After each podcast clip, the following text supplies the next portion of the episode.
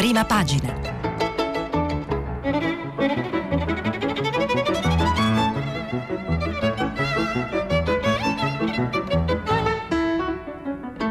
Questa settimana i giornali sono letti e commentati da Marco Conti, giornalista del quotidiano Il Messaggero. Per intervenire telefonate al numero verde 800 050 333. Sms WhatsApp anche vocali al numero 335 5634 296. Buongiorno, buongiorno a voi. Eh, martedì 11 febbraio, eh, prima pagina. Eh, leggeremo i giornali di, di oggi, vediamo do, dove si divide la stampa italiana. Vi ricordo che pubblichiamo, stiamo pubblicando i vostri messaggi sul sito di Radio 3 e poi ne parleremo al termine della mh, prima parte. Oggi la carta stampata si divide tra diciamo, due o tre temi, diciamo, un, un, un un tema, uh, un new entry che è il calo della, i dati sul calo, calo, della produzione industriale, meno 4,3%, ci apre la Repubblica, Industria Italia sotto zero. E poi siamo oh, con un tema che ormai ci portiamo avanti da giorni ancora è difficile eh, dire quando finirà, ovvero sia la prescrizione, la, la, norma, la riforma della prescrizione che dovrebbe essere riformata di nuovo, apre il Corriere della Sera. Renzi minaccia di sfiduciare Bonafede, prescrizione, l'ira di Conte, no a ricatti. Sullo stesso, diciamo, sullo stesso Uh, tema apre mm, il, la stampa, Italia Viva, sfiducia Bonafede, Conte e Renzi, se vuoi vattene mentre di eh, eh, coronavirus eh, e delle conseguenze non soltanto quelle di, di, natura sanitaria, anche se quelle sanitarie sono al, al primo posto, apre il messaggero, effetto virus, aiuti alle imprese, nel mm, catenaccio in arrivo misure per le aziende che hanno rapporti con la Cina, attenzione per il blocco dei voli, allarme dell'Organizzazione ehm, Mondiale della Sanità è la punta dell'iceberg, il piano di emergenza, scanner nelle stazioni e hotel requisiti. Eh, libero anche apre sul, mm, eh, sul coronavirus, eh, sotto la mascherina niente, il, eh, l'occhiello, il titolo, il governo si accorge del virus. Prima invitava a mangiare cinese ad abbracciare orientali, invece adesso ha capito che il morbo non è una passeggiata, promette misure intanto in colpa alla polmonite e i suoi disastri economici. E diciamo questo è il, i principali giornali si dividono tra questi eh, tre, tre, temi diciamo, che sono eh, per certi versi poi eh, connessi perché le difficoltà della politica a risolvere i problemi ovviamente eh, eh, ne trascinano altri. Quindi io comincerei appunto da, da, eh, dalla prescrizione perché ieri la, la, questione si è un po' avvitata, comincerei da Repubblica e prendere, peraltro oggi Repubblica e Corriere hanno eh, nei, diciamo, negli analisti Massimo Franco per il Corriere e eh, Stefano Folli per la Repubblica un, un titolo eh, ai loro punti analisi molto simile. Eh, su Repubblica Stefano Folli il, il, suo punto è titolato Il vicolo cieco dell'ex Premier. il punto del, de, di Massimo Franco sul Corriere è rischio vicolo cieco per l'Italia Viva e 5 Stelle. Quindi eh, diciamo, c'è un vicolo, cerco, un vicolo cieco eh, per Folli, eh, fu, meno nel titolo mh, più orientato su Renzi, mentre per il Corriere della Sera è un vicolo cieco che è di, sicuramente dei, di, di Italia Viva ma anche dei 5 Stelle. E diciamo anche se Repubblica, come diciamo prima, poi le prime pagine ce l'ha e le vedremo dopo, eh, se occupa di, di, del calo della produzione industriale, a pagina 4 c'è il pezzo di Iliana Minella che fa un pochettino il punto della situazione, diciamo di quella che è stata la giornata un po' ad alta tensione di ieri. Dalla crisi sulla prescrizione, scrive Iliana Minella, alla crisi del governo, ormai poco ci manca. Nella giornata più drammatica del Conte 2, quando si riduce al lumicino la possibilità di cambiare la legge Bonafede con emendamento nel mille proroghe il tam tam contrario dei renziani che per di più minacciano la sfiducia al guardasigilli Bonafede. Il Dem Dario Franceschini grida se un partito di maggioranza minaccia di sfiduciare un ministro, sta minacciando di sfiduciare l'intero governo. Insorge tutto il PD, il Movimento 5 Stelle fa quadrato su Alfonso Bonafede che a Repubblica ironicamente dice se vogliono ottenere la prescrizione visto come ora, per me va bene visto che non sono solo rischia di bloccarsi l'emendamento, ma slitta pure la riforma del processo penale che dovrebbe invece accelerare i processi. Ma Italia Via non molla, scrive eh, Liana Minella, che racconta appunto della giornata ad alta tensione, quando Bonafede, scrive ancora, sta salendo al, a Palazzo Chigi. In quei minuti, leggo dal, da Repubblica, eh, Bonafede è già a Palazzo Chigi in quanto capo della delegazione Gherlina al governo per riunione sul, sul welfare. I suoi studiano l'emendamento su cui però Franceschini dalla mattina raccomanda di essere sicuri che sia ammissibile, perché Enrico Costa da giorni tempesta proprio su questo e Forza Italia si prepara a ricorrere alla consulta sfruttando secondo costi precedenti chiari e certi. Quindi la mediazione non, non, si è trovata come modificare questa uh, riforma fatta uh, nello scorso governo e, e, mi sembra eloquente anche se è difficile descrivere le vignette, insomma la vignetta di LK sempre su Repubblica, ci sono tre lapidi, una di Italia Viva con la scritta sotto non mollo di un centimetro, un'altra lapide quella dei 5 Stelle, noi andiamo avanti. E la terza lapide con eh, un, eh, il volto di un conte del Presidente del Consiglio visibilmente irato, lo sapevo io che finiva così, quindi diciamo è, è il vicolo cieco di cui parlava, di cui parlava, eh, eh, di cui parla Massimo Franco, adesso lo vedremo. E mm, vediamo eh, sul Corriere, sempre eh, di prescrizione, si occupa, ehm, si occupa Maria Teresa Medi che racconta un po' eh, il fastidio del leader di Italia Viva per il boato nel palazzo sui responsabili. Prima avrebbe dovuto essere un decreto, poi un emendamento al mille proroghe. Al momento però la riforma, la, la, la riforma la riforma Bonafede, il cosiddetto Lodo Conte bis, che corregge l'abolizione della prescrizione immaginata al guardasigilli, non sarà né l'uno né l'altro. Nemmeno l'escamotage dell'emendamento infatti va bene. Problemi di ammissibilità ammettono al PD e non solo si stava, sca- si stava scatenando un pandemonio tale con l'opposizione e Italia Viva che alla fine anche il presidente Mattarella sarebbe stato tirato in mezzo, dicono a mezza bocca i Dem. Ora perciò l'idea è quella di presentare quel lodo quando verrà il momento della proposta di legge del forzista Enrico Costa sulla prescrizione. E questo l'esito di una giornata ad alta tensione che si apre con Matteo Renzi durissimo. Il leader di Italia Viva convoca una riunione dei suoi parlamentari per la serata ma la linea è già tracciata, ci hanno provocato e adesso avranno quello che si meritano. Se vanno alla fiducia con mille proroghe, noi facciamo una mozione di sfiducia individuale a buona fede e poi affari loro. Se riusciamo a sfiduciare il guardasigilli, continua il leader di Italia Viva, i grillini dovranno decidere se bersi la bocciatura di buona fede o aprire la crisi di governo. Una cosa è certa, noi non molliamo nemmeno di un centimetro. Eh, se Conte e il PD pensano che io mi fermi per aspettare le nomine di marzo, si vede che non mi conoscono affatto. Diciamo, questo è, è la, diciamo, pezzo del, eh, della, della, Meli che diciamo, poi è accompagnato a pagina successiva insomma, dalla, eh, da Marco Galluzzo che entra un po' nelle considerazioni che si fanno a Palazzo Chigi in queste eh, ore, in questi giorni, cioè, su una questione che si trascina effettivamente da, da, da, si può dire da novembre quasi. Eh, il titolo del mm, pezzo di Marco, Glu, Marco Galluzzo a pagina 7 è Ora Conte non vuole più sottostare ai ricatti. Affrontiamolo a viso aperto.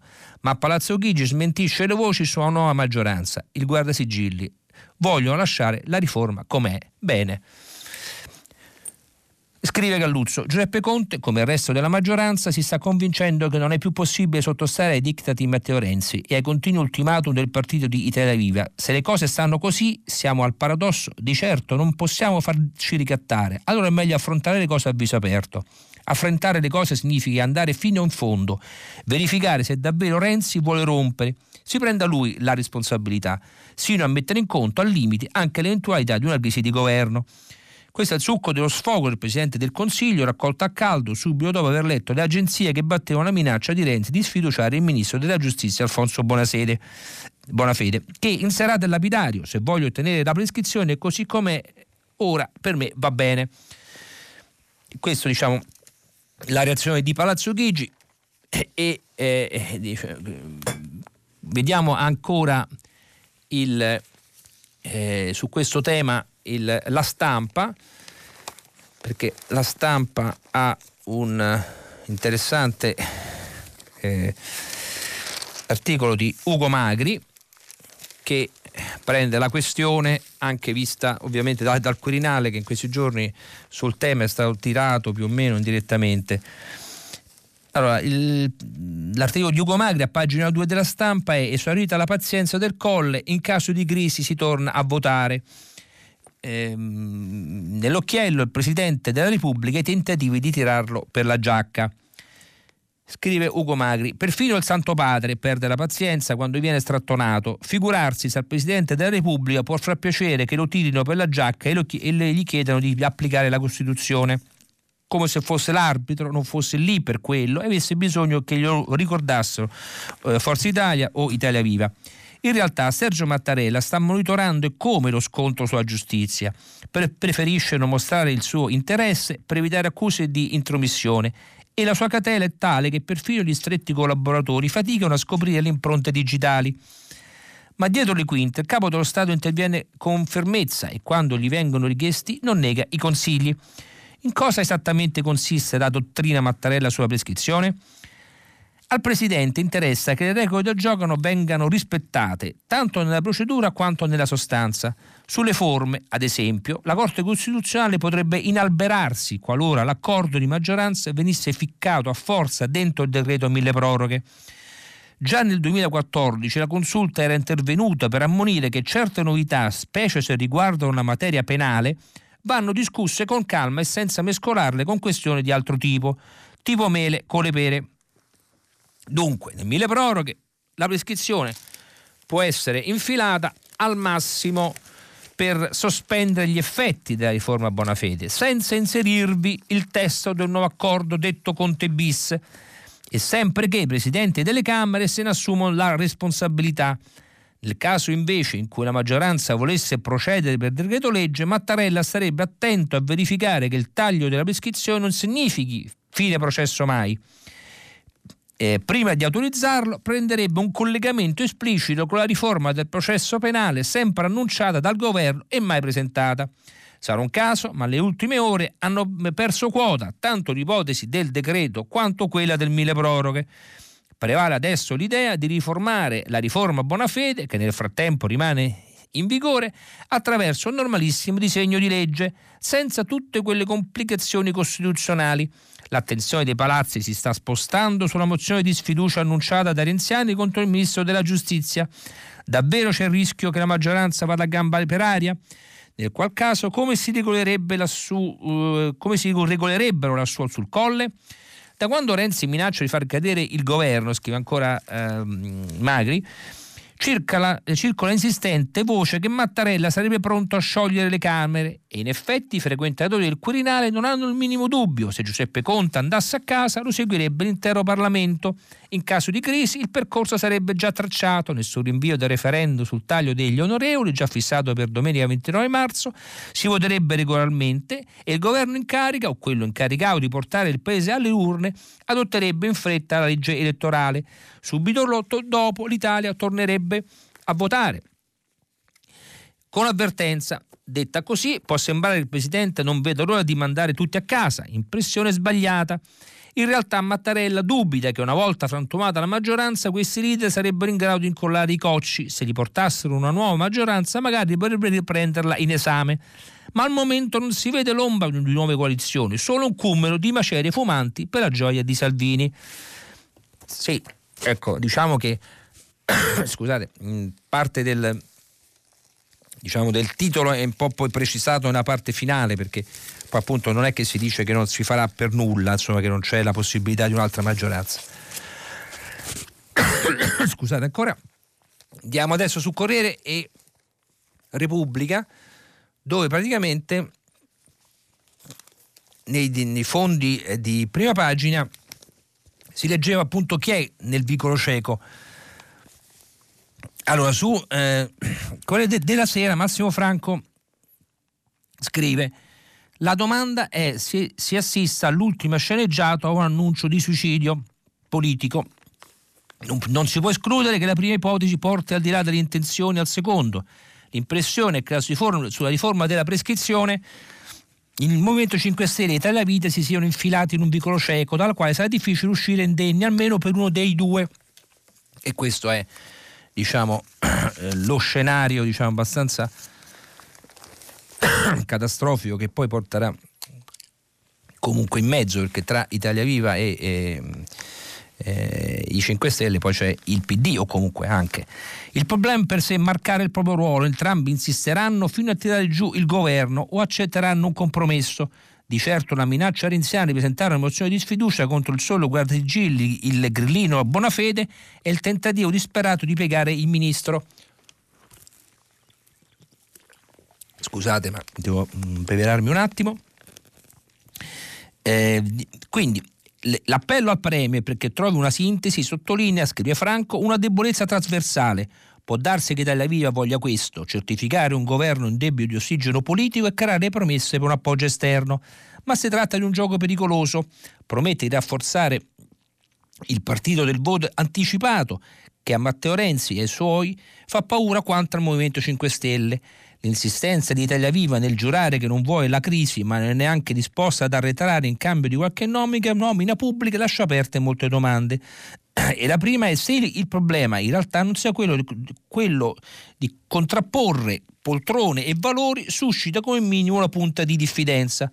Renzi tiene fermo il no alla, alla mediazione sulla prescrizione, cercando di sublimarlo come partita a scacchi ma è l'esito della frustrazione di Movimento 5 Stelle Italia Viva, che per mostrarsi decisivi esasperano le rispettive posizioni. L'odore della polvere da sparo e quello del blef si mescolano e non solo perché dentro Italia Viva si avvertono le differenze di tono che fanno pensare a un blitz molto tattico. Il sospetto è che lo scarto renziano sia figlio della voglia di non apparire perdente nella trattativa con Conte e col PD questo diciamo, è Massimo Franco che parla diciamo, di un rischio di entrambi i partiti che si stanno fronteggiando in, in questo momento. Vediamo adesso che dice Stefano Folli su Repubblica.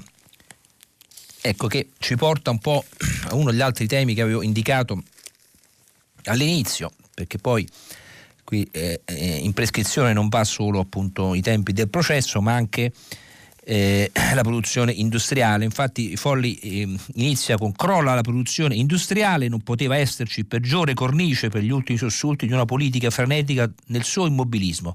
Il governo Conte 2 offre ogni giorno di più l'immagine di un lento sfilacciarsi crolla eh, dunque, qui eh, poi gira a pagina eh, 31, il tema è ancora il blocco della prescrizione, scrive ancora Folli, nella, della riforma a buona fede. Appare evidente che non, che non sta granché in piedi l'idea di superare l'ostacolo con un emendamento affidato nel decreto mille proroghe. È un'astuzia e come tale regge se c'è chi la seconda. Se Renzi, ossia il protagonista non solo mediatico della vicenda, decidesse di chinare la testa e diciamolo pure di perdere la faccia, l'emendamento al mille proroghe potrebbe essere la soluzione. Tutti lo approvano nella maggioranza, magari dolcemente obbligati da un voto di fiducia e si passa oltre. Tuttavia la realtà è più complicata. Il marchigegno è scoggiato a Palazzo Chigi per dare ragione a buona fede sulla prescrizione, ma senza farlo troppo vedere presenta troppi rischi. Il principale è il fondato sospetto, come sostengono alcuni costituzionalisti, che la riforma sia incostituzionale quindi un pasticcio politico pensato per tenere in vita l'esecutivo giallo-rosso più che risol- risolvere il problema e il rebus del processo penale. In ogni caso, scrive ancora Folli, eh, espone con qualche leggerezza il Presidente della Repubblica chiamato ad avallare o a rigettare una misura contestata dagli avvocati e da un notevole segmento della cultura giuridica.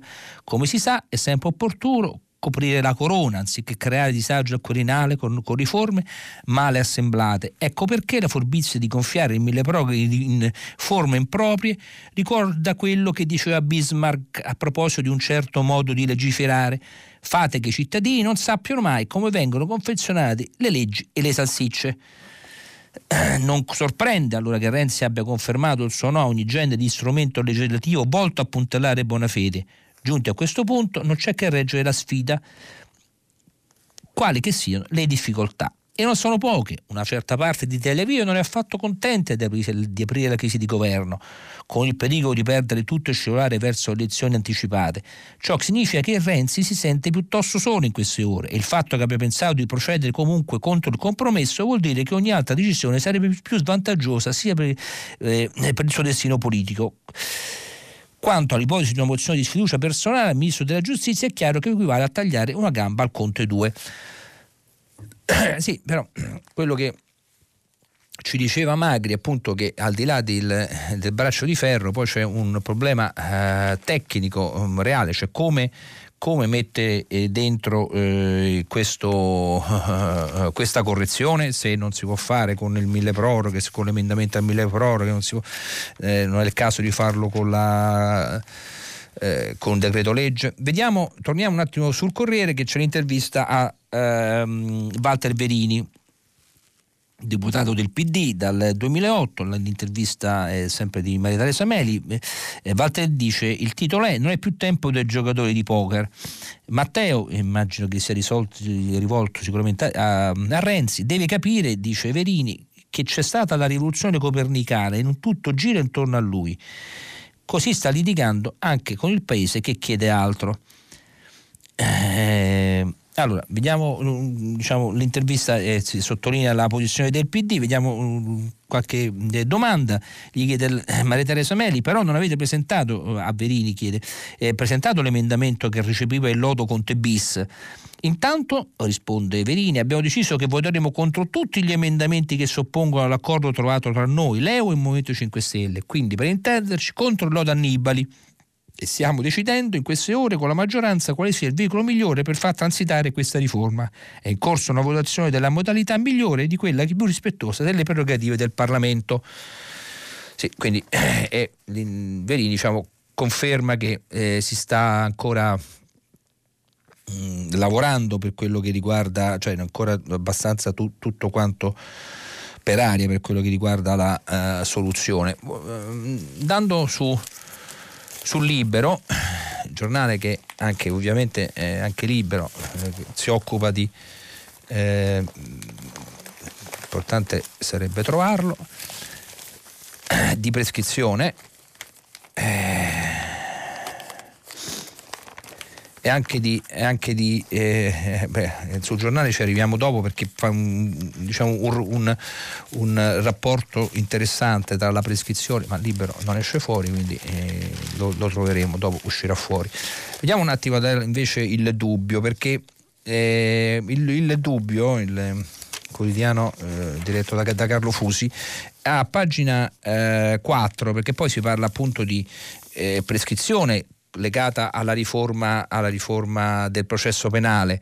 Eh, e il, ehm, il, il, dubbio a pagina 4 ha una, um, un, un, articolo di Giovanni Jacobazzi che dice l'ultima grana per buona fede, le toghe chiedono un limite ai fascicoli.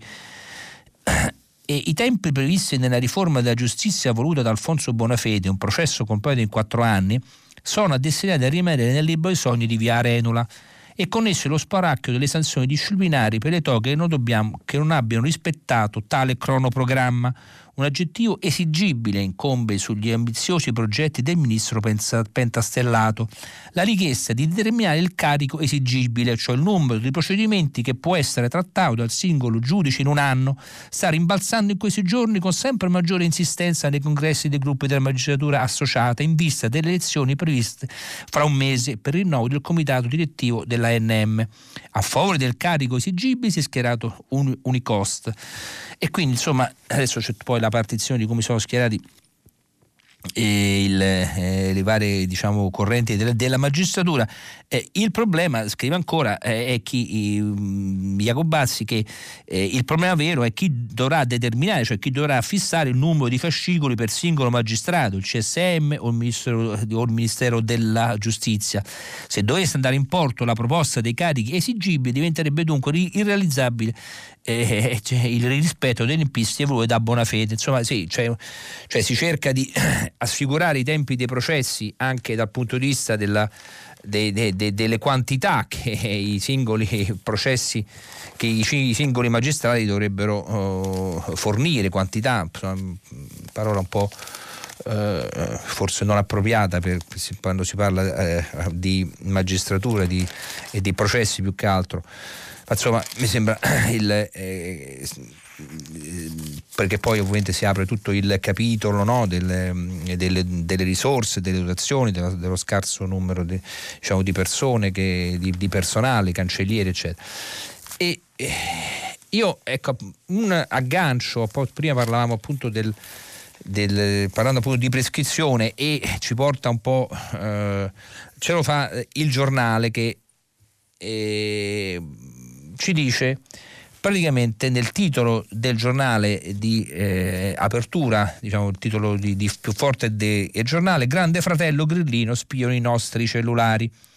Cosa ci ricorda il giornale, il giornale diretto da Alessandro Sallussi? Ci ricorda che a, da marzo, cioè a, marzo, quindi tra pochi 20 giorni, eh, entra in funzione la legge sulle intercettazioni e quindi c'è il via libera al Trojan. E quindi diciamo in un articolo di, di, di De Lorenzo eh, ovviamente critico con la riforma eh, fatta dal governo eh, 5 Stelle Lega insomma, è, è, quella di eh, che eh, tutti spiati senza controlli dentro il, scrive De Lorenzo la data da segnare sul calendario del primo marzo quando troverà piena applicazione il grande fratello di Stato ovvero quel sistema investigativo fatto di software spia che per dirla con le parole del garante della privacy ha tutte le carte in regola per trasformarsi in uno strumento di sorveglianza. Le novità la novità ruota intorno al Trojan, virus spia che una volta installato in un, in, un, un, dispositivo, computer, cellulare o tablet, permette di prenderne il totale controllo dall'esterno. L'utilizzo per i PM del cavallo di Troia nelle intercettazioni è stato disciplinato dalla, dalla riforma del 2017 e poi eh, ricorda dalla legge spazzacorrotti di buona fede e quindi insomma eh, uno strumento rinunciabile per indagini esultava il ministro Grillino a dicembre, dimenticando però le ombre di un sistema che fa sorgere perplessità e preoccupazioni. Quindi diciamo eh, di intercettazioni e di tema, del tema della, la, della giustizia eh, continueremo a parlare ne parliamo ormai da uh, decenni più o meno utilmente e, e, mm, ed è facile pensare che eh, presto si allarga anche a quello che parlava il, il, adesso il giornale. E, e, lo ricordava Folli nel, nel suo, suo, Repubblica insomma e, e il, quando parlava di Vicrocecolo in cui si è, messa, si è messo il, l'ex premio insomma è tutta un po' la maggioranza in un contesto dove l'Italia come titolo della Repubblica industria Italia sotto zero. Eh, il rischio recessione, eh, cioè mentre appunto ci si occupa ormai ma non da, da settimane, se non mesi di, di prescrizione, o meglio di riformare una cosa che è stata riformata dal 2017, riformata nel 2018-19 e poi ora una terza riforma. Nel frattempo crolla la produzione, ci dice Repubblica, meno 4,3% a dicembre colpa dei, dei dazi e della mancanza di investimenti. Il governo sgravi fiscali come per il terremoto. Repubblica, pagina 2 e 3, eh, il titolo Fantasma recessione e a pagina eh, 3 è come un terremoto, un decreto antivirus per aiutare le imprese. Pezzo di eh, Goffredo Marxi e Roberto Pedrini e eh, si, diciamo, si, fa un po' il punto sul, sull'incontro che c'è stato ieri a Palazzo Chigi. E giovedì ci sarà l'esame dei provvedimenti al Consiglio dei Ministri Scrivono De Marchis e Pedrini come un terremoto nel vertice di Palazzo Chigi Dario Franceschini lancia allarme per i riflessi sull'economia del coronavirus. Giuseppe Conte annuisce, Roberto Gualtieri spiega con i numeri gli effetti possibili sul breve e medio termine. Nel frattempo escono i dati Istat sulla produzione industriale. Il quadro complessivo peggiora l'umore dei partecipanti alla riunione della mattina. Il riferimento al terremoto è legato alle misure che bisogna prepararsi ad adottare per risolvere il virus che contagia l'export e il turismo. L'idea è verificare i danni diretti alle aziende e immaginare per loro una corsia agevolata, dilatazione dei pagamenti delle imprese, sgravi fiscali, insomma misure di emergenza come si è fatto nelle zone colpite dal, dal sisma. E quindi insomma Franceschini scrivono ancora porta il grido dolore del settore alberghiero, disdetta a raffiche e quindi insomma e, peraltro i numeri che porta Repubblica sono da emergenza perché ci ricordo che il PIL del 2020 scenderà allo 0,2%, praticamente un paese fermo, l'industria meno 4,3 è il dato di ieri e insomma diciamo le cose ci sarebbe forse eh, altro da occuparsi. Vediamo, c'è l'intervista sempre su Repubblica all'ex ministro Enrico Giovannini e il titolo è abbastanza impietoso, dice il, il, il presidente dell'Istat, siamo un paese senza progetto e quindi diciamo, di, di questo tema ovviamente eh, si occupa ampiamente il Sole 24 ore, eh, anche se il Sole 24 ore apre, apre con incentivi bloccati, frena la corsa delle start-up, quindi questo eh, anche le imprese innovative ehm, c'è un articolo di Fotina che dice eh, passati gli anni del boom diminuiscono dipendenti e valori della, della, produzione. Pesa anche la mancata entrata in vigore degli incentivi di fine 2018 quindi se anche le imprese innovative faticano eh, diventa ancora tutto più complicato poi conti pubblici appunto a pagina 4 eh, a pagina 4 si parla appunto della produzione industriale che scende. C'è un'intervista al, sul sole fatta da Giorgio Santilli al ministro degli esteri eh, Luigi Di Maglio il titolo subito 300 milioni per sostenere l'export è l'ora dei mercati maturi e quindi oh, poi a pagina 5 una cosa eh, eh, in un colonnino si, si ha la conferma di una, di una indiscrezione che va dal Sole 24 Ore qualche giorno fa, il ministro dello sviluppo economico Stefano Patanelli conferma che il governo lavora a un nuovo decreto crescita. Quindi insomma fatto, ne è stato fatto uno da poco, significa che c'è una crescita che o non andava bene quella di prima, forse è da eh, ritoccare, vedremo insomma. Quindi diciamo anche ovviamente il Corriere della Sera, eh, è chiaro che si occupa di, di questo, questo, dato non eh, sicuramente incoraggiante.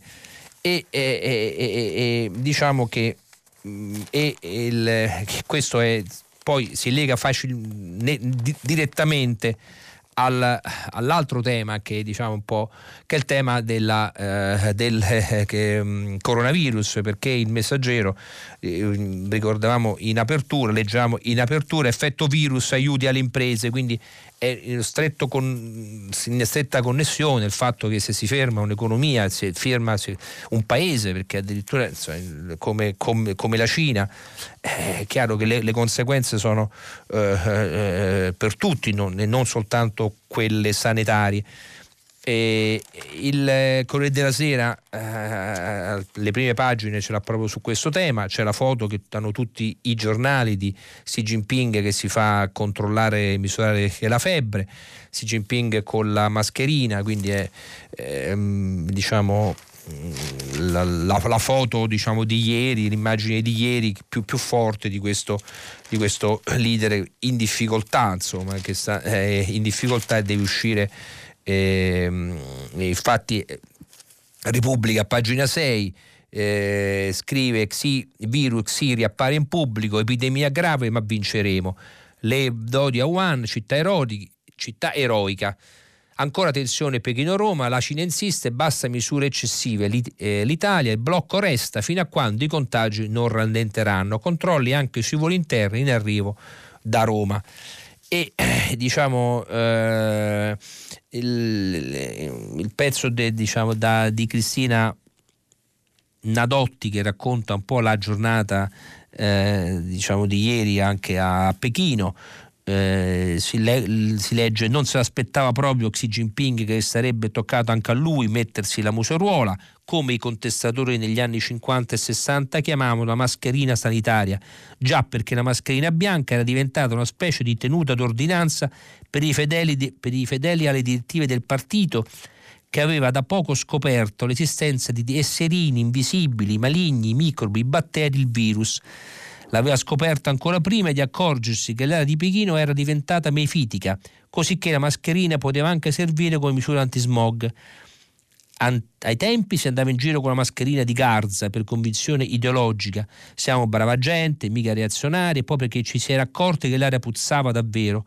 Ultimamente però almeno a Pechino di mascherine anti-smog se ne vedevano poche perché l'aria è di certo migliorata rispetto all'era mefitica di Mao.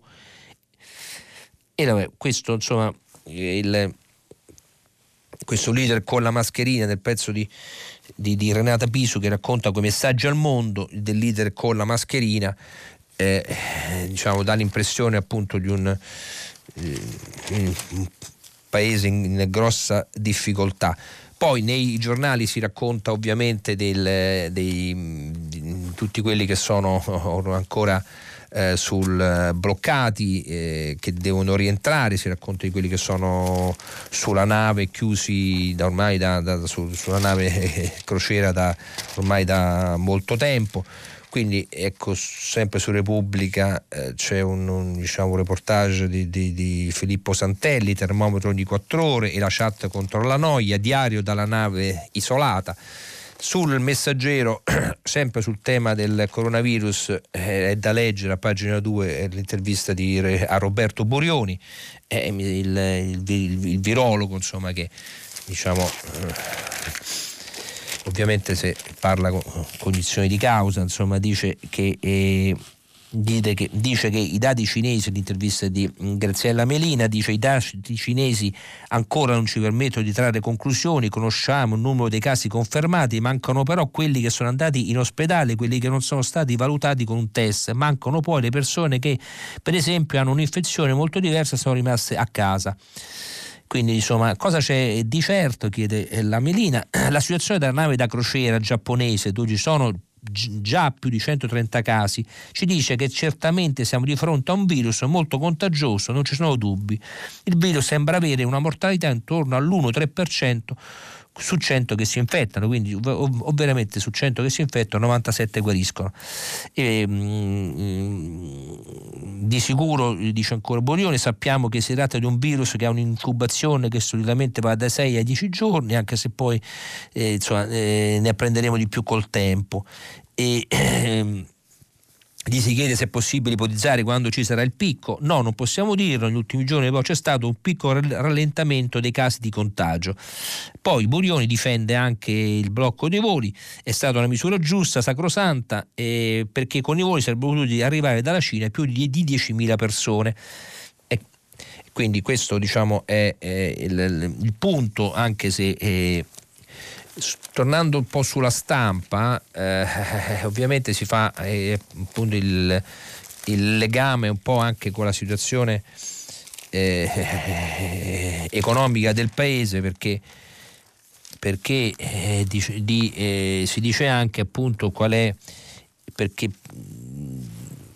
le, le, le, conseguenze a pagina 4, coronavirus a rischio 13 miliardi di export e poi appunto si parla del piano del governo del vertice che c'è stato ieri a Palazzo Chigi, il pezzo di Paolo Baroni, eh, Di Maio e blocco dei voli con la Cina resterà finché i, con, i contagi non rallenteranno. Nel pezzo si parla di Baroni a sostegno, di forme di sostegno all'attività e all'export delle aziende coinvolte, come ha scritto su Facebook il ministro Gualtieri quindi insomma dato per scontato si legge ancora che per il coronavirus ridurrà in maniera significativa il PIL cinese e questo calo avrà effetti su crescita e commerci mondiali. Quindi diciamo non si sa ancora come, come venir, venirne fuori. E, e, per quello che riguarda ancora il eh, coronavirus cioè il, il tempo apre su questo tema dice il virus giallo ci manda al verde, secondo i primi report che già oggi la malattia è una bomba da 360 miliardi di dollari sul PIL globale. E all'Italia di Conte prima nella via della seta tocca mettersi le, le, l'elmetto a rischio imprese e turismo.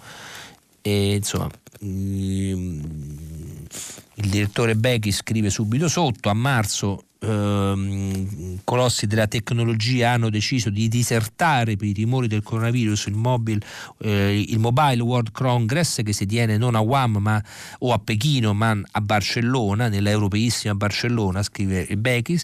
Apple ha rinviato da, da destinarsi il lancio del suo iPhone e altri prodotti, sempre più compagnie aeree eh, stanno tagliando le comunicazioni con la Cina, rendendo sempre più difficili anche le vie del business. Se solo una decina di giorni fa il Fondo Monetario diceva che era troppo presto per calcolare gli effetti economici del virus cinese, in ultimi due giorni sui media, sui media USA e inglesi hanno fatto loro comparsi i primi studi sulle conseguenze economiche del contagio, senza arrivare al report World Bank che ipotizzava una cosa di 5 punti del PIL mondiale.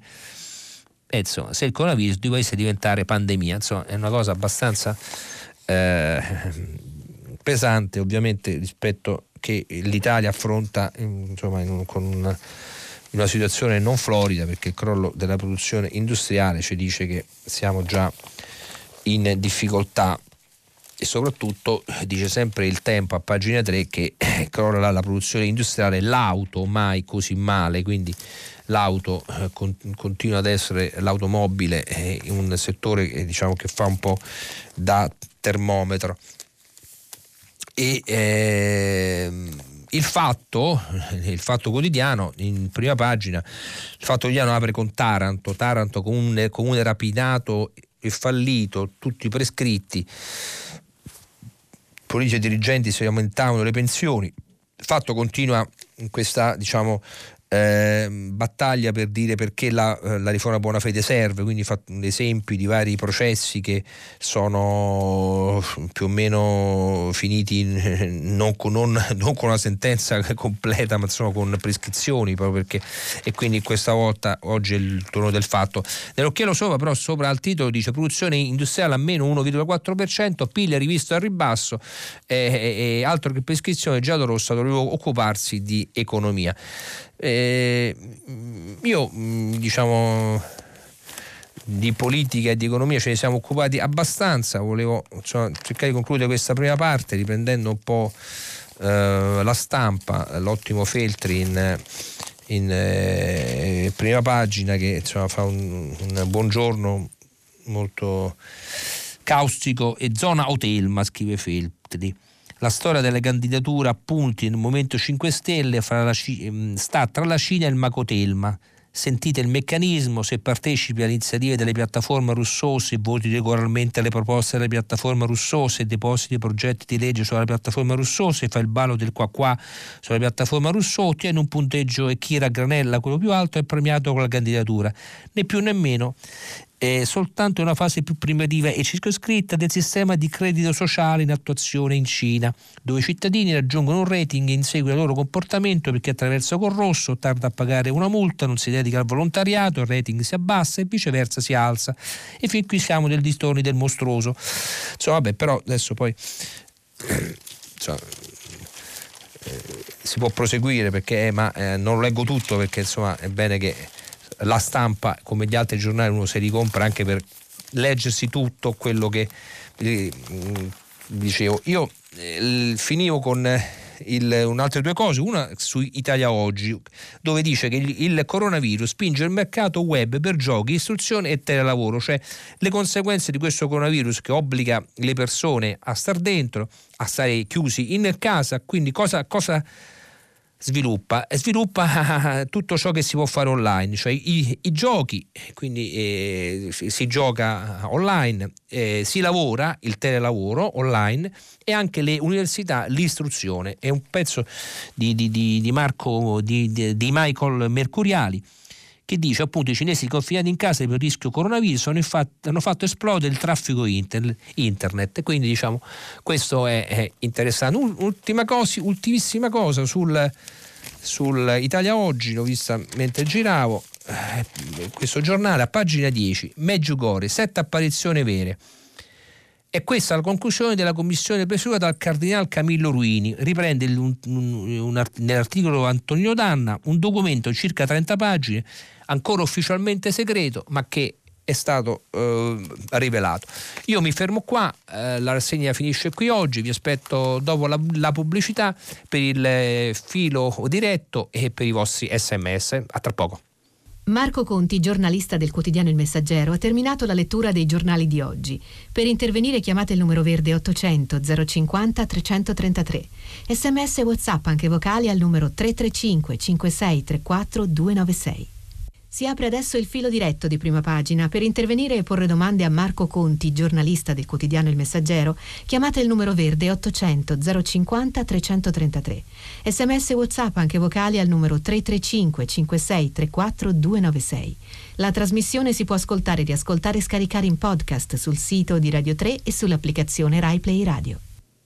Salve di nuovo, buongiorno. Allora eh, iniziamo con il eh, filo diretto, con le telefonate. Intanto eh, pubblichiamo i vostri messaggi, poi ne leggerò qualcuno. Sentiamo la prima telefonata, pronto? Eh, buongiorno dottor Sal- Conti, eh, mi chiamo Filippo Testa, telefono da, da Torino. Sì. Eh, telefono in merito alla, alla questione degli imprenditori italiani che sono andati in Cina, hanno trovato fortuna lì e adesso chiedono chiedono aiuto al governo italiano. Insomma, eh, mm, ritengo che sia più logico chiedere aiuto al governo cinese. Vorrei sapere sì. cosa ne pensa di questo. Ma eh, ehm, sì, però non è che ci sono eh, italiani, imprenditori italiani che chiedono aiuto al governo eh, italiano, italiano. italiano per eh, un, un, sostegno, forse per essere per tornare, per, per, eh, eh, ma non sicuramente aiuto dal punto di vista, anzi oggi adesso non stavo cercando per, di ritrovarlo, non ho avuto tempo di leggerlo, ma addirittura ci sono delle persone che dicono noi siamo lì e, e vogliamo re, restare lì, quindi diciamo imprenditori. Dopodiché un conto è il discorso economico, un conto è il discorso sanitario, se uno vuole rientrare, ecco è a pagina 4 del messaggero, c'è un'intervista ad una imprenditrice, Giulia Zappone, che dice non me ne vado dalla Cina, abbiamo un'app per vendere, e se c'è un contagiato in, in, in, zona, insomma c'è, c'è, gente che vuole rimanere, questa imprenditrice vive a 350 km da Wuhan e, e, e lì resta, insomma chi chiede chiede per tornare, ma no? Non è convinto? Eh, sì, sì, sì, però intanto hanno fatto, hanno fatto fortuna. E, certo, certo, e, però so, se uno vuole tornare cioè, avere la possibilità, posto che l'Italia ha chiuso i voli, quindi eh, è chiaro se uno ha un'esigenza di tornare in, in, sicurezza oppure ha un problema sanitario di questo o di altro genere, è giusto che gli sia assicurato. Un conto è l'assistenza sicuramente su, l'assistenza economica, no, quello no, ovvio, ovviamente. Grazie, buongiorno. Sentiamo un'altra ascoltatore, ascoltatrice. Eh, buongiorno, mi chiamo Maria Ludovica sì. e chiamo dall'Umbria. Sì. Eh, mi riallaccio al discorso sì, del, del, coronavirus, ma in più in generale della grandissima espansione che ha avuto la Cina in questi anni, velocissima come abbiamo visto, e purtroppo anche con, con questo tipo di, di conseguenze. Ma eh, ovviamente non è una colpa dei cinesi, insomma. Però ecco, la globalizzazione è andata velocissima e secondo me non ha avuto eh, delle regole su cui poter eh, poggiare delle basi certe per tutti gli stati, nel senso che alcuni eh, sono stati massacrati, tipo la Grecia. Ehm, direi che la, la soluzione oggi è veramente difficile perché sembra un processo incontrovertibile, sembra un processo da cui non si può tornare indietro però io non credo che sia così, mm, sinceramente. Ho letto diversi articoli negli anni, eh, anche su internazionale, eh, le, le, tesi dei vari premi Nobel per l'economia, eh, in controtendenza a questa idea appunto che la globalizzazione sia la soluzione economica, e sociale o culturale a tutto. Sì. Purtroppo non è così, mm, ripeto, secondo me sì. ha creato eh, problemi enormi anche, mm. anche a livello di ambiente, perché l'esportazione per esempio dell'economia del mercato all'estero, de, appunto delle, delle industrie, delle no, parlo dell'Italia in questo sì. caso, eh, ha, ha, ha, veramente fatto dei danni enormi al nostro paese, Beh, al mercato del lavoro. Sì. E, ho, ho ecco. capito signora. Sì, certo, grazie della telefonata, la globalizzazione, eh, come spesso si legge, ha mh, stato detto, ormai ha vantaggi e, e, grandi svantaggi. Ha vantaggi perché ci permette, permette, ha allargato tantissimo la possibilità uh, di andare, per esempio, di prendere un aereo e con pochi euro andare in una capitale europea, ci, permette, ci ha permesso di sapere in tempo reale ciò che accade ovunque, eh, però ovviamente porta dietro anche eh, delle, dei problemi negativi. Adesso è molto diciamo, complicato, ci vorrebbe molto tempo per discutere qua.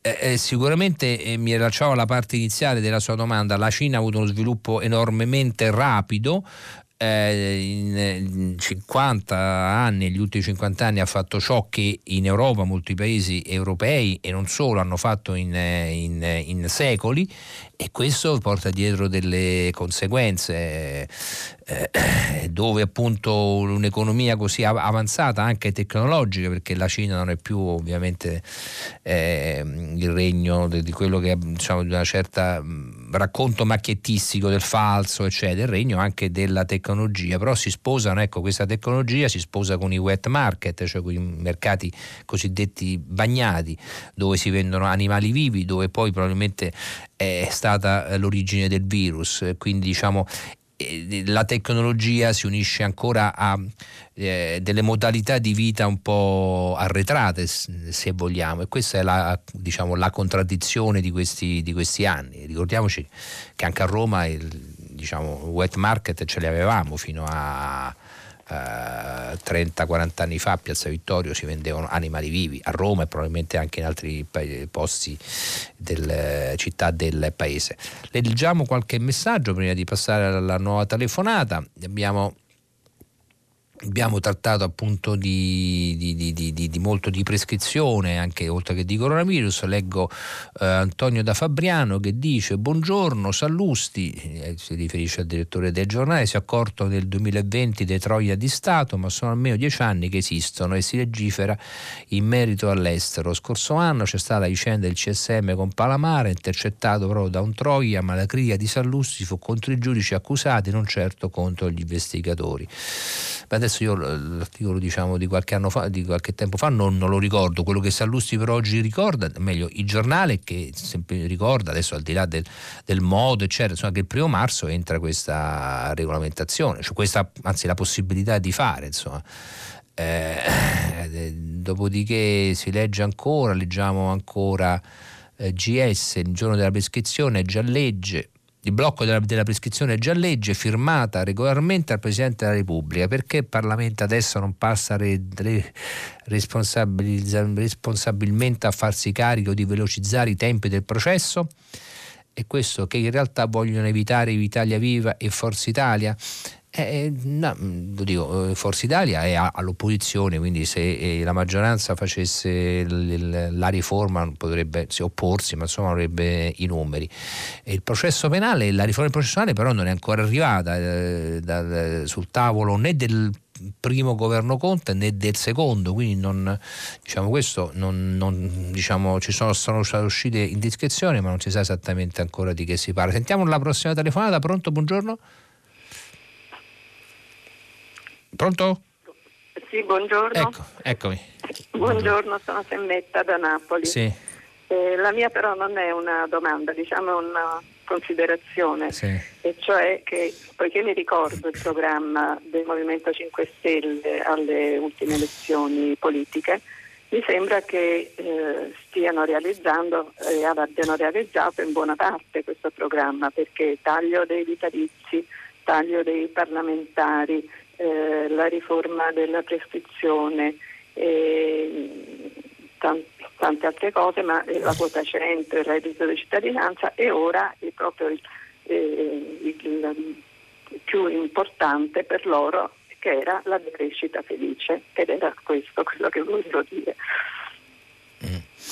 Sì, sì, vabbè, infatti la sua è una, diciamo, è un'affermazione più che una domanda, insomma, si può essere d'accordo o, o meno, insomma, questo era quello eh, paventato, insomma, ma insomma, eh, il, questo governo con questa maggioranza, come anche quella precedente, diciamo, appunto, non è fatta soltanto dal Movimento 5 Stelle, provvedimenti di crescita ne sono stati, sulla crescita sono stati fatti, ne abbiamo letto poco prima che il ministro Pavanelli ne ha in testa altri. Eh, qualcosa assolutamente eh, devono fare, questo mm, non so se sono d'accordo con lei se la, lei la pensa così, eh, ma più che altro eh, occorre che mh, mm, si implementino intanto le cose fatte perché spesso si fanno delle leggi eh, che poi rimangono per aria. Eh, per esempio abbiamo letto sul Sole 24 ore che eh, è, sono, è frenata la corsa delle start-up perché sono bloccati eh, gli incentivi di fine 2018, quindi poi le, le, riforme non è che possono essere soltanto annunciate, invece è un po' il paese degli annunci, poi vanno eh, votate, vanno realizzate, vanno attuate, poi ci sono anche oltretutto attuate anche nel, nei decreti cosiddetti attuativi, che quindi significa eh, è un processo lungo eh, che richiede, diciamo, tenace, richiederebbe anche un po' più di stabilità del, del quadro politico che purtroppo in Italia non abbiamo. Eh, mi sembra questo è il, uno dei eh, problemi forse più importanti. Leggiamo ancora un altro messaggio e poi passiamo a un'altra telefonata. Eh, a proposito dei mercati con animali vivi, dieci anni fa eh, nell'evoluto Belgio era normale trovare i banchi che vendevano galline, pulcine e qualche altro animaletto. La differenza però credo sia nel modo in cui sono tenuti questi animali, dice Francesca Rimini. Sicuramente però insomma se dipende che vendevano galline, pulcini e qualche altro animaletto, non si capisce per quale scopo, se è scopo diciamo eh, alimentare oppure ludico. Comunque sì, pur, però insomma in Italia anche insomma, si, vendeva, si vendeva fino a qualche anno fa nelle piazze animali vivi, pesci, anguille, a Roma appunto a Piazza Vittorio nella parte centrale della piazza fino a qualche de- anno fa, anno fa, decennio fa c'era il mercato e lì c'erano gli animali. Sentiamo un'altra telefonata, pronto? Buongiorno. Sì, buongiorno Marco, sono Paolo d'Ascoli Piceno. Sì, buongiorno. Buongiorno. E niente, pensavo, uh, così mi è venuto in mente che nessuno ne, ne parla, però eh, prossimamente ci saranno le Olimpiadi in Giappone ed è il Giappone proprio la seconda nazione più diciamo, infettata di questo virus. Volevo sapere un'opinione da lei, tutto qui. Sì, eh no, ma infatti è, è uno dei temi più spinosi che, che, che di cui si interrogano soprattutto eh, i eh, giapponesi, perché è, è, è probabile che eh, eh possano essere eh, fatte in, mo- in modalità eh, completamente diversa da quella, da quella, che abbiamo vissuto fino adesso, cioè un problema eh, ovviamente sanitario grosso e, e, i giapponesi poi diciamo oltre ad essere un paese eh, particolarmente mh, attento a tutto ciò che è salute cioè, ma poi insomma e, sono, eh, che, che, che, le Olimpiadi siano a rischio questo è vero. Quindi il problema anche perché insomma non, non ci sarebbe il tempo per arrivare eh, ad un vaccino massimo, insomma, quindi per cui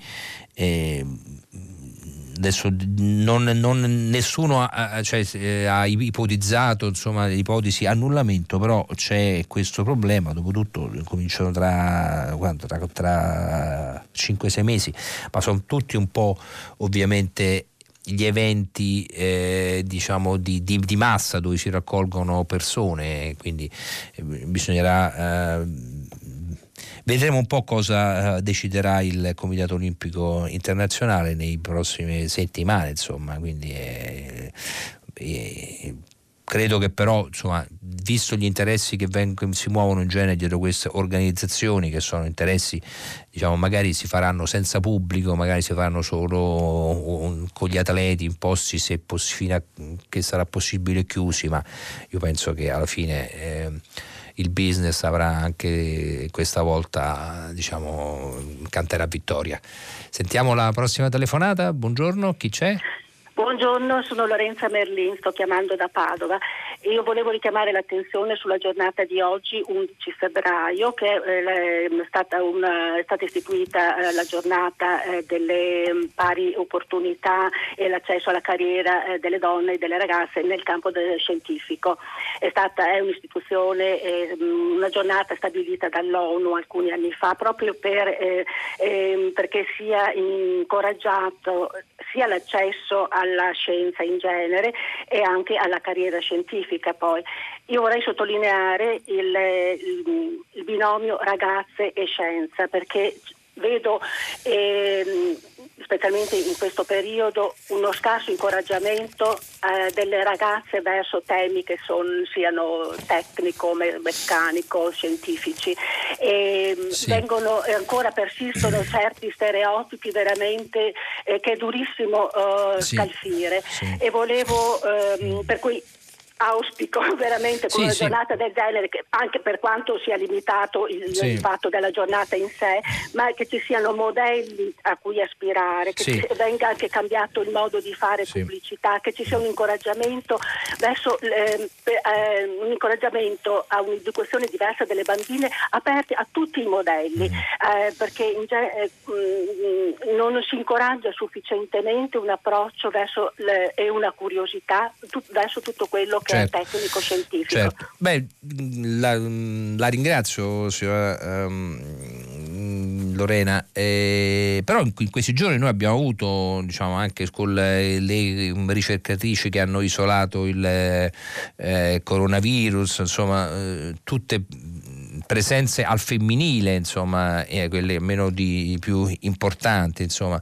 Per cui credo che eh, oggi sul Corriere, non abbiamo tempo di leggerlo, a pagina 16, eh, eh, riporta ancora, dice, mm, scoprì il genere dell'Alzheimer, per me alla Mezzia niente fondi, parla ancora una ricercatrice del centro di neurogenetica eh, eh, di, di Lamezia, Amalia Bruni, che dice che appunto c'è una una foto di lei con una serie di biologhe eh, al femminile dietro sì, che lamentano per carità la mancanza di fondi e questo è un problema non poco però sicuramente altro bisogna fare ma insomma in questi giorni la, la ricerca la, diciamo almeno quella scientifica diciamo, è, è stata al femminile.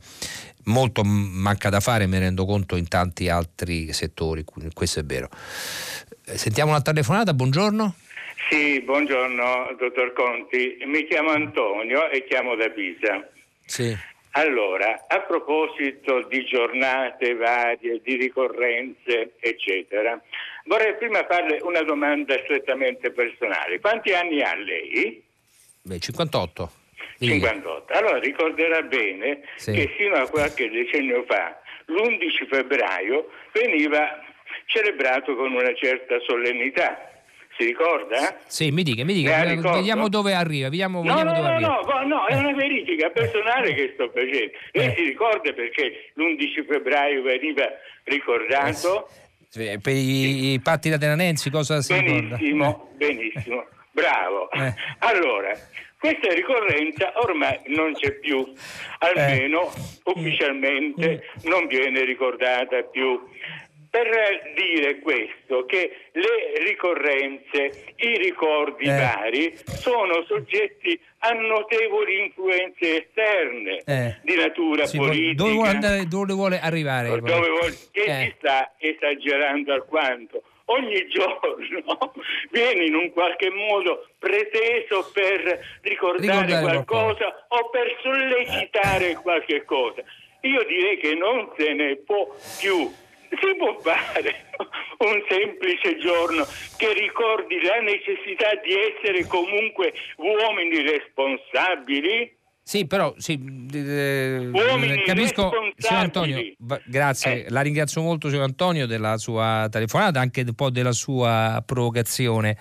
Eh, eh, il messaggero oggi sotto la testata scrive che oggi è, si ricorda Beata Vergine Maria di Lourdes, cioè anche questi sono una volta le giornate eh, no, la Chiesa le ricordava con i santi, diciamo, i, gli stati ovviamente, i paesi laici le ricordano con, eh, con, le, con eh, eh, giornate particolari che si dedicano a, a, singole, a singoli eh, eventi, anche a situazioni, anche a fatti storici. Anche, io non lo trovo un... Poi se uno non vuole ricordare, diciamo, è la cosa veramente più... Eh, eh, eh, il, noi abbiamo il problema opposto, il problema del ricordare, quindi chi si vuol dimenticare oppure non vuol festeggiare qualunque cosa, la giornata del ricordo, la giornata della memoria, non la vuol festeggiare, la giornata della donna o, la, la, qualunque cosa, eh, festa sia laica che, che, che, che non. Eh, però io penso che invece, siccome abbiamo un problema proprio di memoria, il fatto che ogni tanto qualcuno ci ricordi oggi è quello, poi uno lo può festeggiare o meno, lo può approfondire o meno, lo può, può condividere o meno. Grazie a un'altra telefonata, buongiorno, sentiamo chi c'è. Pronto? Sì, eccomi. Sì, pronto? Sì. Buongiorno, buongiorno, sì. sono Emilio, chiamo da Catanzaro. Eh, le volevo, io ho scritto un messaggio per domandare, domandarci se la, la prescrizione che va avanti su tutti i quotidiani da diversi giorni. Il problema ultimo della, delle intercettazioni è un problema che riguarda la maggioranza degli italiani o invece gli italiani sono preoccupati per un debito pubblico che aumenta, per la precarietà dei giovani, per la disoccupazione, per, sì, per le difficoltà sì. economiche che le famiglie hanno, capisco, per capisco una sanità che è pubblica che sta sempre venendo meno certo. e che dà meno, sempre meno accesso a chi non ha soldi. Sicuramente la, ho capito la sua, grazie molto, ho capito la sua riflessione e la, la condivido. La condivido però non, ehm, diciamo, non eh, ridimensionando insomma, fino troppo il problema perché, perché del problema prescrizione, cioè il problema giustizia, ai tempi della giustizia, eh, che non sono solo quelli del grande caso, del grande truffatore o del grande... Eh, de, de, de, anche i tempi normali della, di, quelli che noi abbiamo a che fare. E, e poiché i, i, tempi della giustizia si ri, è scritto da, dappertutto, noi lo scriviamo giornalisti un, un, spessissimo, poi ci sembra appunto di essere appunto per averlo scritto tante volte di essere ripetitivi eh, eh, gli investimenti, eh, specie stranieri, eh, hanno un freno enorme dal fatto dai tempi dei processi, perché se arriva un imprenditore e deve fare un investimento oppure un contenzioso con un cliente, un cliente ha un contenzioso con lui, con un fornitore, cioè comunque deve avere un sistema giudiziario che funziona, che gli assicuri tempi certi, che assicurino tempi certi una burocrazia che funziona, che assicuri i tempi certi ed è un problema, sì, è vero che in Italia appunto non, di temi e di problemi sono tanti, spesso non si sa da dove cominciare, però questo non è, eh, può, può, sembrare marginale perché poi eh, o riguardare pochi eh, che riescono o a, a, a, a far condannare oppure a sfuggire spesso però è un problema molto più basso. Se leggiamo mm, qualche altro messaggio, ehm, vediamo, non è vero affatto, ci scrive, ci scrive Giuseppe, non è vero affatto che il coronavirus si sia sviluppato nel mercato degli animali, la ricerca dello spallanzane è stabilito che si è sviluppato dai pipistrelli. Sì, insomma, non è che ci sono eh, certezze eh, ancora. Eh, Carlo da Brindisi ci scrive Olimpiadi, l'ottimismo affaristico è tipico dei giornaloni di propaganda. Eh, insomma, ci sono giornali, non giornaloni è un termine diciamo che a me, a me non piace, però come eh, vede che le, leggiamo tutto, poi al, alla fine il business vincerà, scrive eh, Basile da Crotone e, ehm, poi eh, il coronavirus eh, perché non, non, adottare tra le misure di prevenzione anche quella di non baciarsi quando ci si incontra e ci si saluta? Sarebbe utile anche per la prevenzione dell'influenza, Letizia da Roma. Certo, possibile. Insomma, a pochi giorni da San Valentino, però insomma, non so quanti siano d'accordo. Sentiamo un'altra telefonata, buongiorno. Sì, buongiorno, mi chiamo Alessandro, la sì. chiamo dalla provincia di Ravenna. Sì, buongiorno. Eh, buongiorno. La mia considerazione era um, sempre ovviamente sul virus e sul fatto che eh, si sente sempre meno dare importanza al numero dei decessi e sempre più importanza ai danni, agli effetti collaterali che sembrano essere poi quelli principali che riguardano i danni economici. Tutti sono preoccupati dei danni economici e sempre meno sempre de- dei danni umani, mm, come sì. se effettivamente la, la merce umana ormai fosse quella di di minor valore sì. su questo pianeta. Volevo sapere cosa ne pensa, se, se crede che sia forse un po' troppo cinico. Buongiorno, sì, sì, no, no, ha ragione Alessandro, eh, c'è anche questo, però diciamo di coronavirus eh, ormai se ne parla in, in grosse eh, diciamo, quantità proprio non solo di pagine ma anche di ore televisive eh, o radiofoniche. sì, c'è anche questo aspetto, eh, forse un po' cinico, però mh, diciamo, nell'informazione viene dato tutto. Poi è chiaro che e le prime misure prese dai governi anche, diciamo, anche il nostro insomma, anche, eh, hanno poco tenuto, infatti il governo stesso è stato accusato poi di aver, di aver ecceduto, hanno poco tenuto conto i, possibile, i possibili contraccolpi economici dal fatto che non ci arrivino più eh, turisti cinesi, era un pericolo e quindi si è adottato la chiusura dei voli. E poi è chiaro che ci sono delle conseguenze, però eh, il governo è stato criticato però è giusto anche vedere, vabbè, adesso non vengono più, siamo tra, diciamo relativamente, magari abbiamo chiuso una possibile fronte di, di, di, arrivo di contagio, poi si fanno anche due conti, perché poi chiaramente dietro ci sono albergatori, ristoratori, tutto quanto che, evidentemente hanno dei contraccolpi, quindi farne una votazione non significa porli diciamo, come eh, elemento centrale. Insomma. Sentiamo un'altra telefonata, buongiorno. Pronto? Buongiorno, buongiorno, sono sì. Davide da Milano. Sì. Ho scritto un messaggio riguardo al gender gap sì. e mi sembra che, giustissima l'osservazione della signora, aprire la formazione delle ragazze, eh, la RAI dovrebbe comunicarlo, sostenerlo, la RAI e tutti i media in generale. Invece la RAI per esempio cosa fa? Eh, un canale tutto al femminile che nel quale presumo appunto i temi scientifici, tecnici non avranno un ruolo centrale. Quindi mi chiedo come queste mm. femminilizzazioni, attribuzioni, diciamo così, preconcette sì. alle ragazze, alle donne sì. siano attuali. Mi sembra Però non, no. non, capisco il, il, senso, scusi, ma che, quale canale pensa che possa essere? Che fa un, un eh. programma tutto al femminile? Programmi ci sono no, di forse mi sono sbagliato. Eh. No, no, ho eh. sentito come innovazione proposta dalla nuova ah, amministrazione vabbè, di fare un canale tutto al femminile. Vabbè, insomma, non so a che punto sia la faccenda, ma mi credo. aveva colpito. No? Sì, sì, può darsi, insomma, adesso non so dove. Grazie molto intanto al. Eh, non so dove vabbè, eh, abbia mh, mm, preso questo, però il, il, problema non è fare un canale tutto al femminile, un canale tutto al maschile, il eh, problema è, è dare e presentare eh, le pari opportunità, appunto, anche quando si presentano, non è soltanto un fatto di, di, di presentazione di programmi, ma quando nei programmi si parlano ovviamente di lavori, di opportunità eh, per giovani, siano opportunità per giovani e per giovani, giovani sia di sesso maschile che di sesso femminile. Io credo che molto eh, è stato fatto in questi, in eh, questi anni.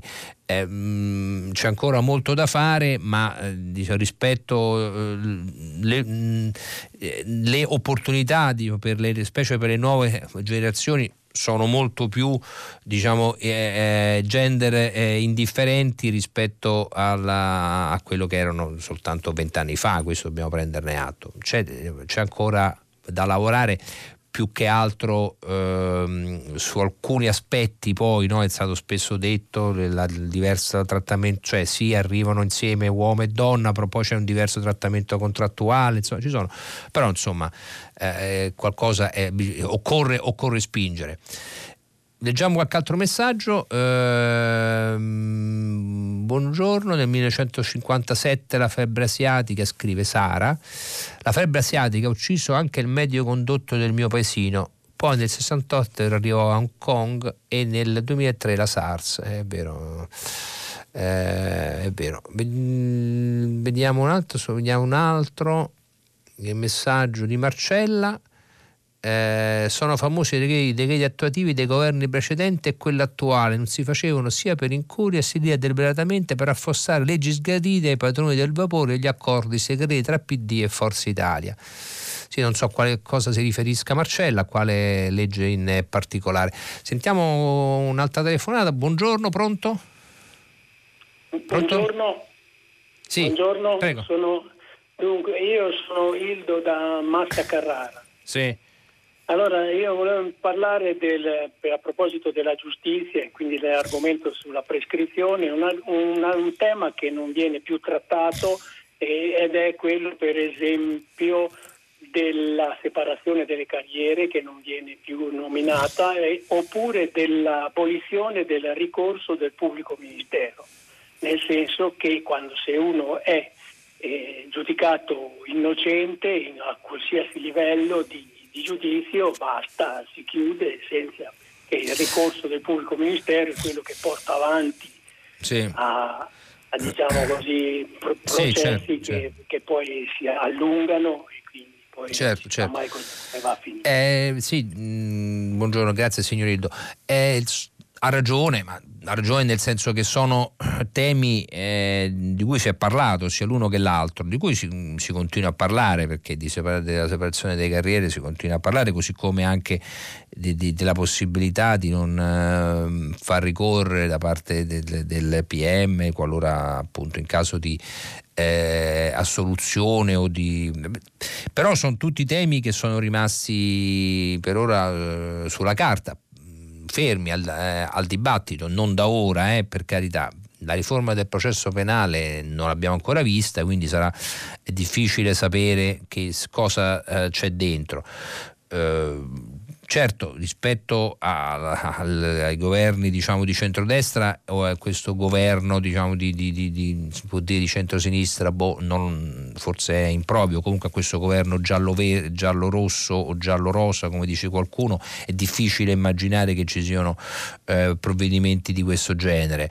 Eh, sicuramente però abbiamo letto anche eh, prima, eh, leggendo un articolo del Dubbio, il problema che la, la, soluzione sia soltanto eh, annullare, la, la, annullare, la, prescrizione, cioè dare tempo, il tempo, tutto il tempo che c'è o che si vuole per assicurare che funzioni la giustizia, questo non lo è, cioè c'è deve essere una riforma, quindi la prescrizione era qualcosa, ma lo stesso ministro Bonafede nel precedente governo l'aveva detto, quindi facciamo questo per poi, anzi, entrerà in vigore dopo fatto la riforma della prescrizione che entrerà in vigore dal 1 gennaio 2020 la promessa era di fare nel frattempo la riforma. Questo non è stato fatto nel frattempo è anche cambiato governo e anche maggioranza. Però il ministro Bonafede è rimasto al posto suo bisognerebbe farlo questo sì almeno presentarla per cominciare a discutere non soltanto di, di, di prescrizioni di tempi ma anche di un, proced- di un ragionamento più organico. Sentiamo un'altra telefonata buongiorno pronto? A lei buongiorno, salve. Sì, buongiorno, mi dica. Eh, il, senta, il, la mia è una considerazione barra domanda, eh, e poi si potrebbe riformulare anche in maniera diversa, cioè il, il fatto di, di, questo paese totalitario come la Cina, se si fosse impegnato diversamente per quanto riguarda il coronavirus, scusi, eh, se, si fosse impegnato diversamente il, nello sviluppo sì. interno del proprio paese, togliere, togliere, le persone dalle campagne, perlomeno lasciarcele, ma eh, aiutarle in un certo sviluppo. Ci dice il, il suo nome, con chi parlo? Col suo... Ah, mi scusi, eh. Andrea Reggio Emilia. Andrea. Eh, anziché svilupparsi il, eh, con questo mercato globale che poi alla fine bene bene a tutto il mondo non l'ha fatto. Eh. Sì. Mm.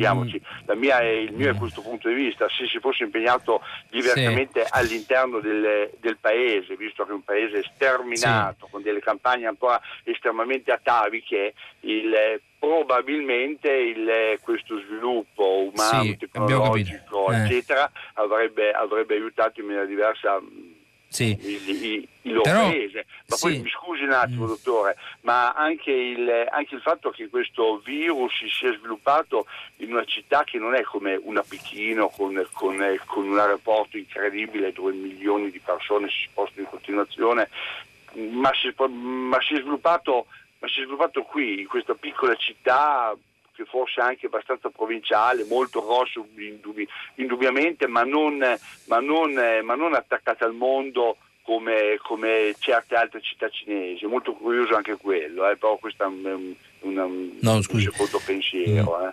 Sì, vabbè, allora, um, signor Andrea, eh, a parte che la città di Wuhan sì, sarà rispetto a Pechino, Shanghai, insomma, è una città sempre de, di 10-12 milioni di abitanti, quindi insomma stiamo parlando di una cosa che è mm, tre volte, ma pure più, insomma, sì, tre volte Roma, diciamo, se non più, insomma, quindi era una città considerevole.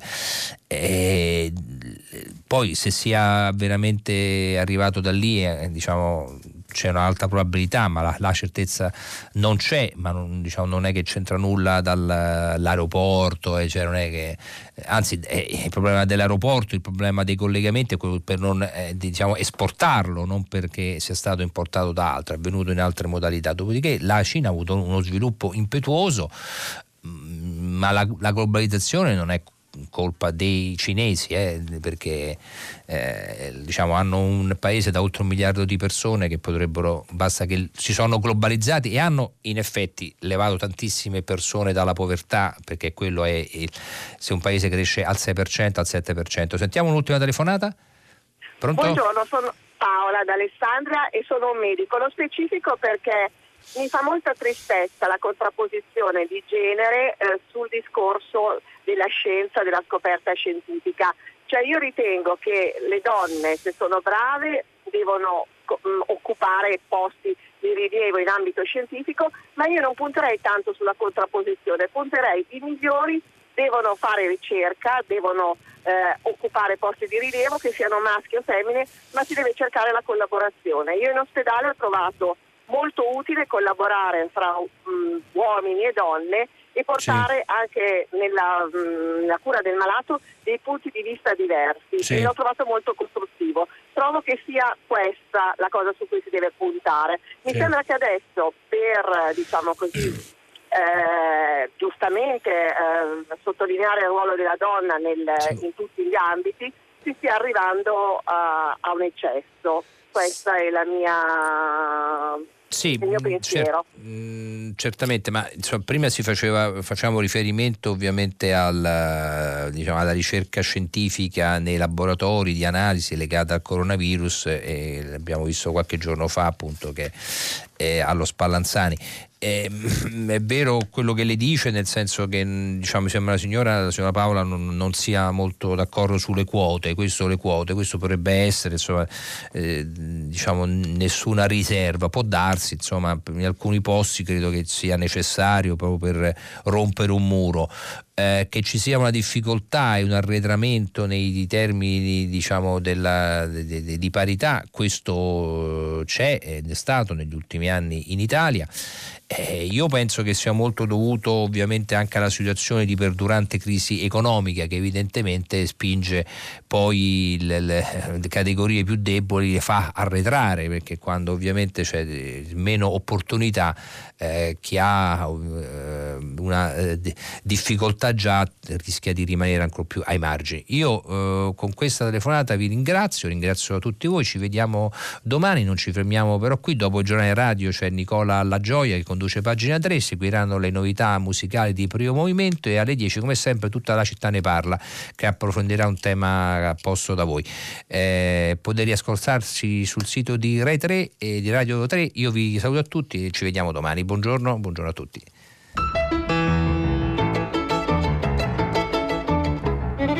Marco Conti, giornalista del quotidiano Il Messaggero, ha letto e commentato i giornali di oggi. Prima pagina è un programma a cura di Cristiana Castellotti. In redazione Maria Chiara Beranec, Natascia Cerqueti, Manuel De Lucia, Cettina Flaccavento. Posta elettronica, prima pagina chiocciolarai.it. La trasmissione si può ascoltare, riascoltare e scaricare in podcast sul sito di Radio 3 e sull'applicazione Rai Play Radio.